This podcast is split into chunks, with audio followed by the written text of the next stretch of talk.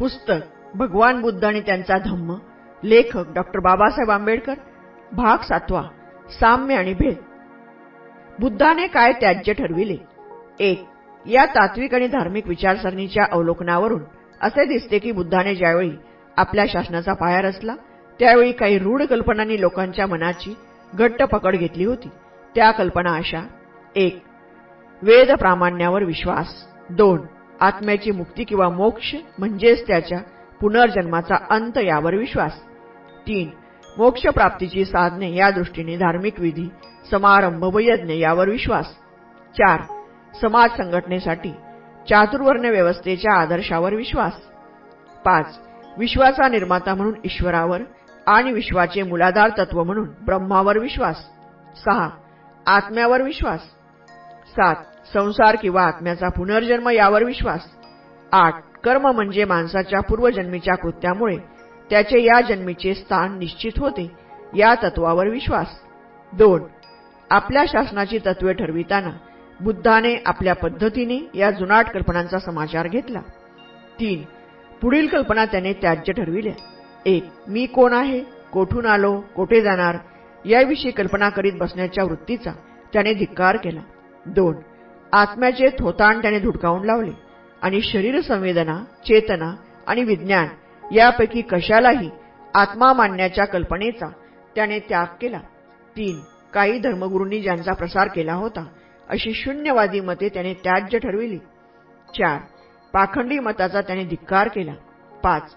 विश्वाच्या विकासाचा प्रारंभ काळ सांगता येतो हे म्हणणे त्याने अमान्य केले.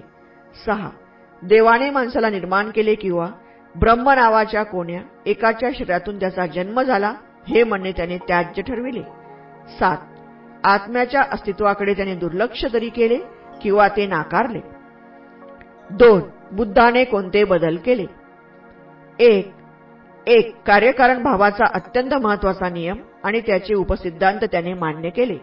दोन. जीवनाचा दैववादी दृष्टिकोन आणि मनुष्य व जग यांचे भवितव्य देवानेच पूर्वनियोजित केलेले आहे. हा तितकाच मूर्खपणाचा दृष्टिकोन हे दोन्हीही त्याने त्याच्या ठरविले.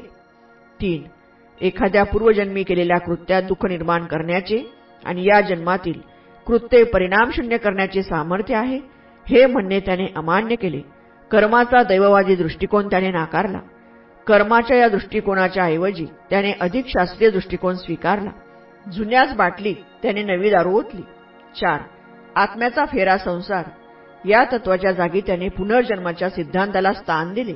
पाच आत्म्याची मुक्ती किंवा मोक्ष या तत्वांऐवजी त्याने निब्बाण निर्वाण तत्व स्वीकारले. दोन याप्रमाणे बुद्धशासन हे संपूर्ण नव्या विचारांनी भरले आहे.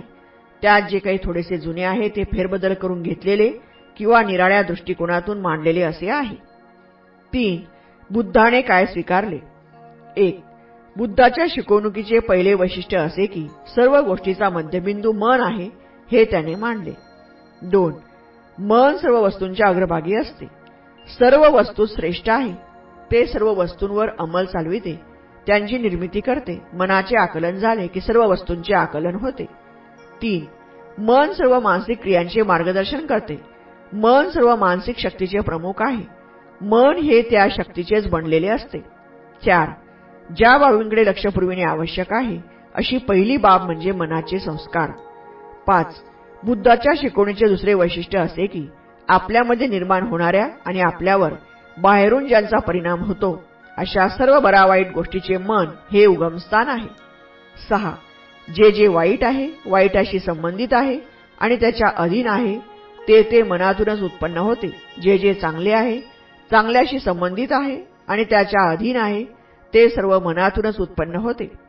सात ज्याप्रमाणे गाडी ओढणाऱ्या बैलांच्या पावलांमागोमाग गाडीची चाके जातात त्याप्रमाणे अशुद्ध चित्ताने जो बोलतो किंवा कृती करतो त्याच्या मागोमाग दुःख येते.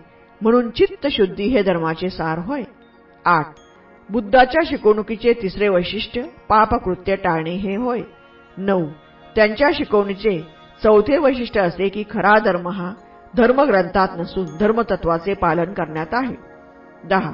बुद्धाचा धर्म ही त्याची स्वतःची निर्मिती नव्हती असे कोणी म्हणू शकेल काय?